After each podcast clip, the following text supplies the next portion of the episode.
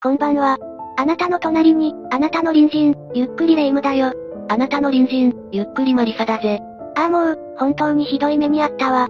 お、レ夢ム戻っていたのか。あら、裏切り者のマリサじゃない。裏切り者って人聞きが悪いぜ。私の山登りの誘いを断るなんて、裏切り者じゃないのよ。まあそう怒らないでくれよ。それで登山ツアーの方はどうだったんだ？それが途中で雷雨になっちゃって、大変だったわ。しかもその時に、ちょっと揉めちゃって。なんだ？食べ物の取り合いでも始まったのか？霊夢は食いしん坊だからな。違うわよ、何でも食べ物に結びつけないでよね。悪い悪い。それで一体何を揉めたんだ？いや、当然避難することになったんだけど、下山する意見と、頂上を目指す意見に分かれたのよ。ほう、それでどうなったんだ？それで、経験者の人がいたんだけど、その人は頂上を目指すべきだ、って主張したのよ。でも多くの人は反対して、無理やり下山しようとしたのよ。うわぁ、それは最悪なんだぜ。でも登山ツアーなんだろ。ツアーコンダクターか、登山ガイドの人がいると思うんだけど、それがツアーコンダクターの人も、山登りの経験がほとんどない素人だったのよね。それに登山ガイドも、この山は初めてだって言うし。しかもツアコンなんか、真っ先に下山をしようとしてるんだから、本当に困ったわ。まあ確かに、最近は山登りがブームになっているから、ツアーコンダクターも、経験不足な人が多いみたいだな。幸い、雷雨が収まったから事なきを得たけど、正直勘弁してほしいわよ。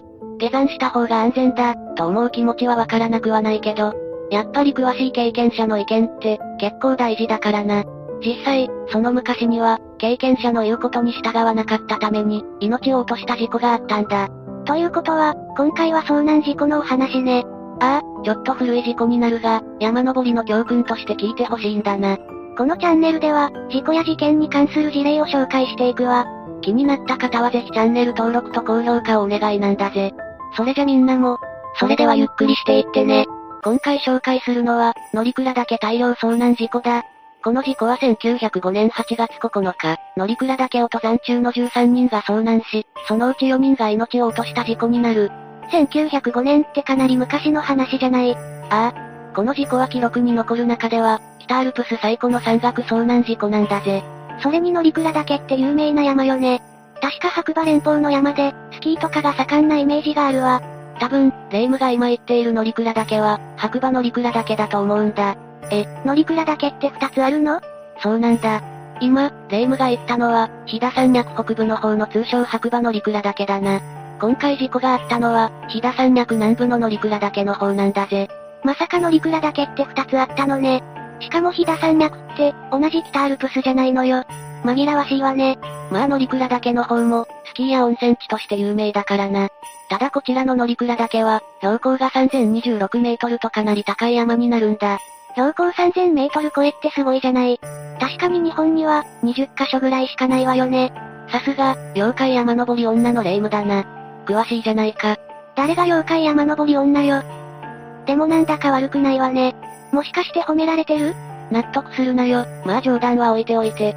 実際に今レイムが言ったように、日本では数少ない、標高3000メートル超えの山ということで、乗鞍岳は結構人気がある山なんだ。でも標高3000メートルって、普通の山登りとしては、難易度が高そうなんだけど、昔はそうだったんだが、現在では標高2702メートルの畳平まで、バスが運行している。あ、もしかして乗鞍岳スカイラインかしら？お、そうなんだぜ。よく知っていたな。っていうか、この乗鞍岳スカイラインもてっきり、もう一つの白馬乗鞍岳の方だと思っていたわ。その乗鞍岳スカイラインのおかげで、乗鞍岳は観光地としても、きちんと整備されているんだ。でも事故があった時代には、バスなんて通っていないわよね。当然なんだぜ。それに当時から乗鞍岳は有名な山で、霊山として修験者が修行に訪れる山だったんだ。その影響で、山頂には山系道が設置されていて、霊験を求めて多くの登山客が訪れる山だった。昔は乗鞍岳スカイラインもないんだから、山登りはかなり大変そうだわ。当然修験者が修行に使っていた山だ。山登りの難易度としては、間違いなく低い山ではないんだな。実際に今回の事故でも、4人もの命が失われているものね。乗鞍岳がどういう山か分かったところで、今回の事故について見ていくことにしよう。この事故は、13名という集団での山登り中に、天候が急変してしまったことによって発生した、大量遭難事故だ。13人ってそこそこの人数じゃない。時代的に考えても、山登りツアーとかなさそうな感じがするんだけど。ああ。実はこの13人は、もともと一緒に、乗鞍岳山登りをしようと、計画をして集まった集団ではなかった。最初は東京府立一中の学生が、単独で乗鞍岳山登りをしようとしていたんだ。しかしこの学生は乗鞍岳に向かう途中、平湯温泉の宿で一人の男性と出会う。その男性は農家の息子らしく若い頃に御嶽山で行者の修行をしていたという、珍しい経験の持ち主だったんだ。この事故って確か、明治時代の事故よね。明治時代になっても、まだ行者の修行とかをやっていたのは驚きだわ。まあ明治時代でも、この事故が起こったのは、明治28年と比較的初期だからな。そんな学生と農家の息子なんだが、この二人は宿で意気投合し、一緒に乗鞍岳に登ることになったんだ。うわぁ、こういうのはいいわよね。旅先で出会った人と、仲良くなるなんて最高じゃない。今じゃなかなかこんな経験できないもの。私にもこういう出会いがないかしら。霊夢と出会うとはその相手は災難だな。まあこういうのは、ツアー客同士が仲良くなるのとは、また違うからいいもんだな。さらっとディスられてるような、それに学生としても、行者の修行をしたことのある農家の息子は、乗鞍岳を登るにあたって、頼もしい存在には違いなかったんだ。そしてこの二人は8月9日の早朝に、温泉宿を出発することになった。ただこの時外は、少し小雨が降っていたんだな。これは嫌な予感しかしないわね。山の小雨なんて、あっという間に本降りになるもの。そうなんだ。二人が四つ岳や、烏帽子山を過ぎて、大炎症岳に差し掛かる頃には、天候は悪化していた。これが山の恐ろしいところなのよね。こういった場合は下手に動くと、ますます状況が悪化するのよ。さらに雨だけではなく、野麦峠方面からの強風にさらされ、暴風のような状態になってしまうんだ。二人はそれでも先を進み、なんとか、秘境ヶ原という場所にまで来たんだな。しかし午前10時20分に、岩石平地帯に差し掛かると、風はさらに強くなり、とても、先に進めるような状態ではなくなったんだ。そのために二人は、強風に阻まれて動けなくなり、岩陰に隠れることしか、できなくなってしまった。かなり危ないわね。今だと低体温症の危険があるってわかるけど、もしかして、そのまま遭難してしまったわけ？でもこの事故って、13人の遭難事故じゃなかったかしら？ああ。実はこの二人とは別に、高山方面から同じ場所へと、11人の集団が向かっていたんだ。彼らはお盆に合わせて、乗鞍岳に登る目的で旗鉾に入った地主が、現地で呼びかけた人たちだったんだな。そういえば乗鞍岳は霊山だったわよね。そうなんだ。昔はお盆なんかに霊山に登るのは、日常的な行為だったんだ。なのでこの人たちも、お盆ということで、乗鞍岳を登ろうと集まっていたんだな。メンバーは学生や農夫、それに商店主など様々な経歴の人々が、地主の呼びかけに応じることになった。へえ、この11人もたまたま現地に、居合わせた人たちだったのね。それに集団でお盆に霊山に登るって、なんか当時の時代背景が伝わってくるわ。そうだな。今はこういった風習はないかもしれないな。そして前述の通り、乗鞍岳は有名な霊山だった。それに当時は俗に言う、山岳信仰がまだ根強かったんだ。だから今回のように、地主が温度をとって、集団を形成して全員で霊山へ登るのは、それほど珍しいことではなかったんだぜ。そしてこの11人は8月9日に、旗鉾口から乗鞍岳への登山を開始する。しかし前述の二人組と同じく、風に行く手を阻まれることになるんだ。まあ当然そうなるわよ。自然は分け隔てなく、人間に襲い来るからね。その結果、午後2時くらいに、岩場で立ち往生している二人組と遭遇する。そして合流した結果、13人の集団となったんだ。なんか全員が、赤の他人ってのもすごいわね。まさに旅は道連れ弱情けって感じだわ。おいおい、この時点で、立派な遭難事故になってるんだぜ。そんなのんきな状態ではないんだ。それもそうよね。ごめんなさい。それでこの13人は結局どうなるのかしら？ではここからは、この13人が取った行動について、見ていくことにしよう。現状風は激しくなるばかりで、事態は一向に改善する兆しが見られなかった。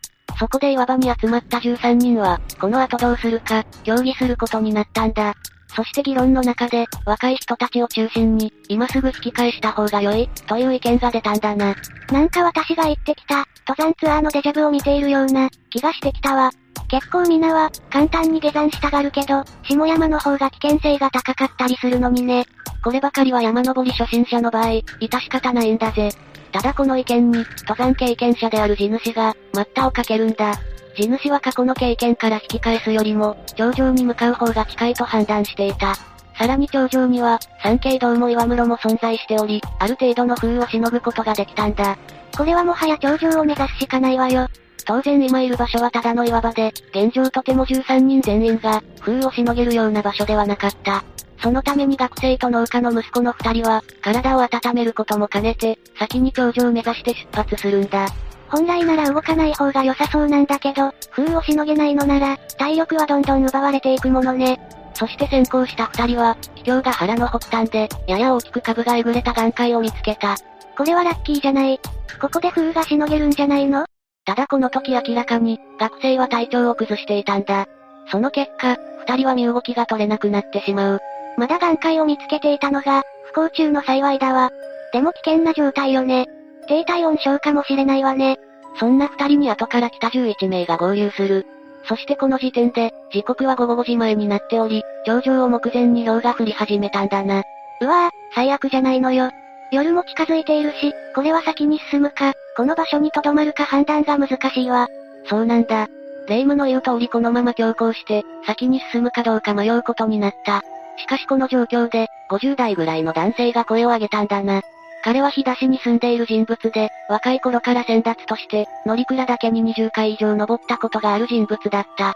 彼は現状では、頂上の山系道まで登りきらないと、命の危険があると判断していたんだ。確かに夜になったら、さらに温度が下がるものね。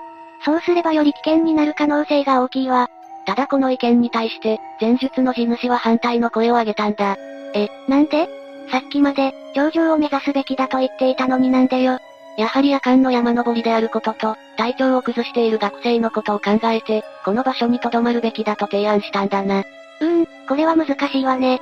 地主の言っていることも別に間違っていないし、しかも13人もいるんじゃ、意見なんてまとまらないんじゃないああ、意見は対立したままで、残念ながらまとまることはなかった。その結果最終的に、地主や学生たち5人は、その場に残ることを選んだ。そして残りの8人は、先達だった人物について、山頂を目指すことになった。ここは、経験豊かな先達についていった方が正解のような気がするわ。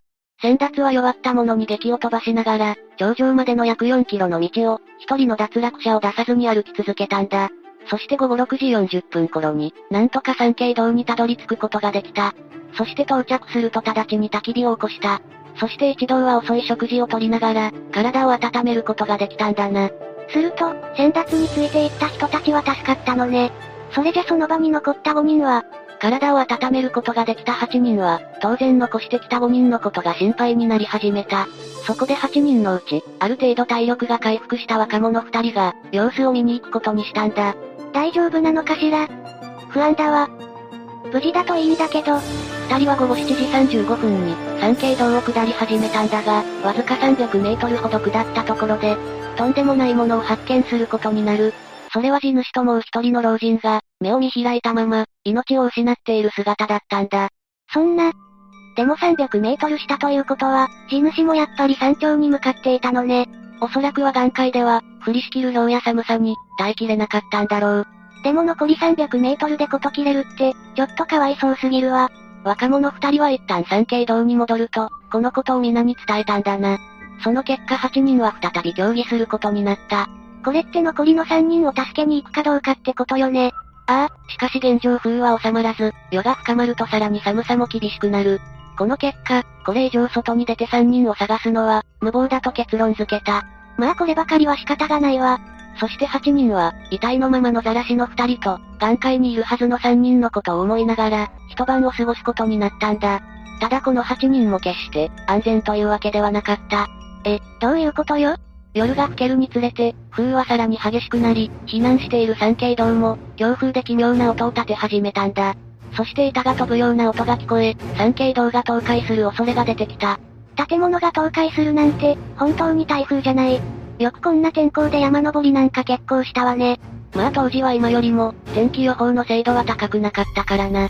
天気予報の精度は、人工衛星による気象衛星などが発達して、大きく変わった。当時の予報精度と今とでは、比べ物にならないだろう。それじゃ、やっぱり経験とか感が、物を言う世界だったのかもね。どちらにしても先達はこのままだと危険だと判断し、風が続いているが早めに山を降りた方が良いと判断したんだ。さすがに今回はどう考えても、先達の意見に従うしかなさそうだわ。ああ。そして他のメンバーも、体力がある程度回復していたことから、夜も明けきらない午前4時半に、早足で山を駆け下り始める。そして地主たちの遺体がある場所から、さらに500メートル下った水たまりの中で、学生と農家の息子が、倒れているのを発見するんだ。結局この二人も頂上を目指して、眼界から出ていたのね。学生はすでに命を失っていたが、農家の息子はまだ意識があった。え、一晩街で倒れていたのに？前述の通り農家の息子は、修験者の修行の経験があったことから、山に慣れていたためか、かすかに息をしていたんだな。そして手当てをするとしばらくして、農家の息子は目を覚ましたんだ。これはちょっと奇跡的すぎるわ。たださらに200メートル先には、残念ながらもう一人の遺体が発見された。結局は眼界に残っていた5人とも、頂上を目指して行動していたのね。まあ極限状態の中での判断だ。そこはやはり難しいと思うんだぜ。それで生き残った9人は、無事に生還できたのかしら ?8 人は、農家の息子を交代で解放しながら、ひたすら下山を続けた。幸いなことに夜が明けて、午前7時頃になると、天候もすっかり回復していたんだ。8人は途中の山林の木を切り倒して、急増の担架を作り始めた。そして出来上がった担架に、農家の息子を乗せると、さらに平湯温泉方面に下山を続けたんだ。これは助かる見込みが出てきたわね。さらに8人の中で一番若く、陸上経験もある男性を一足先に、平湯温泉に向かわせて気球を伝えさせた。そして、午後4時頃に、平湯温泉からの救援隊と遭遇し、農家の息子を含めた救命は、無事帰還することができたんだな。9人だけでも、無事生還できてよかったわ。この事故は前述のように、北アルプスにおける、記録上最古の遭難事故になる。そしてこの事故は、日本の近代登山の歴史に残る、最初期の遭難事故と呼べるものだったんだな。それにしても今回の事故は、何が正しかったのか、少し判断がつかないわね。そうだな。事故自体は雪吊りの登山者たちが、好き勝手に山登りをして、風に倒れたという見方もできる。ただそんな中で、明らかに登山経験のある、元先達の男をリーダーとしたことが、命を失わずに済んだ一番の要因なんだ。そう考えるとやはり、経験者の言うことを聞くのは、とても大事なことなんだぜ。本当にそうよ私の場合も天候が回復したからよかったけど、あのまま、ヘッポコツアーコンダクターの言う通りに、下山していたら、とんでもない目に遭っていたかもしれないわ。まあ逆に言うと、それだけ山登りには危険がつきものなんだ。だからいつもレイムの山登りを、俺が止めてるだろ。昨今の山登りブームもわからなくはないが、やはり最低限の知識を持って、頼れる経験者と一緒に登るのが一番なんだぜ。それに当然、今は様々な情報が手に入る。きちんと準備をすること、入山届や登山届、しっかりした装備や天候情報などが大切だ。やっぱりそうよね。今回、私が危険な目に遭った理由がはっきりしたわよ。もうすでに次の発言がわかるんだが。マリサ、私は少し自分の力を過信していたわ。やっぱり私にはマリサが必要なの。悪いが絶対に、山登りには付き合わないんだぜ。何よ、人がせっかく優しく誘っているのに。こうなったら強行手段を使うしかなさそうね。なんでそこまでして俺を連れて行こうとするんだよ。マリサ、観念しなさい。私たちは二人合わせてレイマリなのよ。もうレイマリは関係ないんだぜ。というわけで今回のお話はここまでね。じゃあ、次回までのお別れだ。それまで皆が、無事に過ごしていることを祈ってるぜ。それじゃ、次回も私たちの隣人として、ゆっくりしていってね。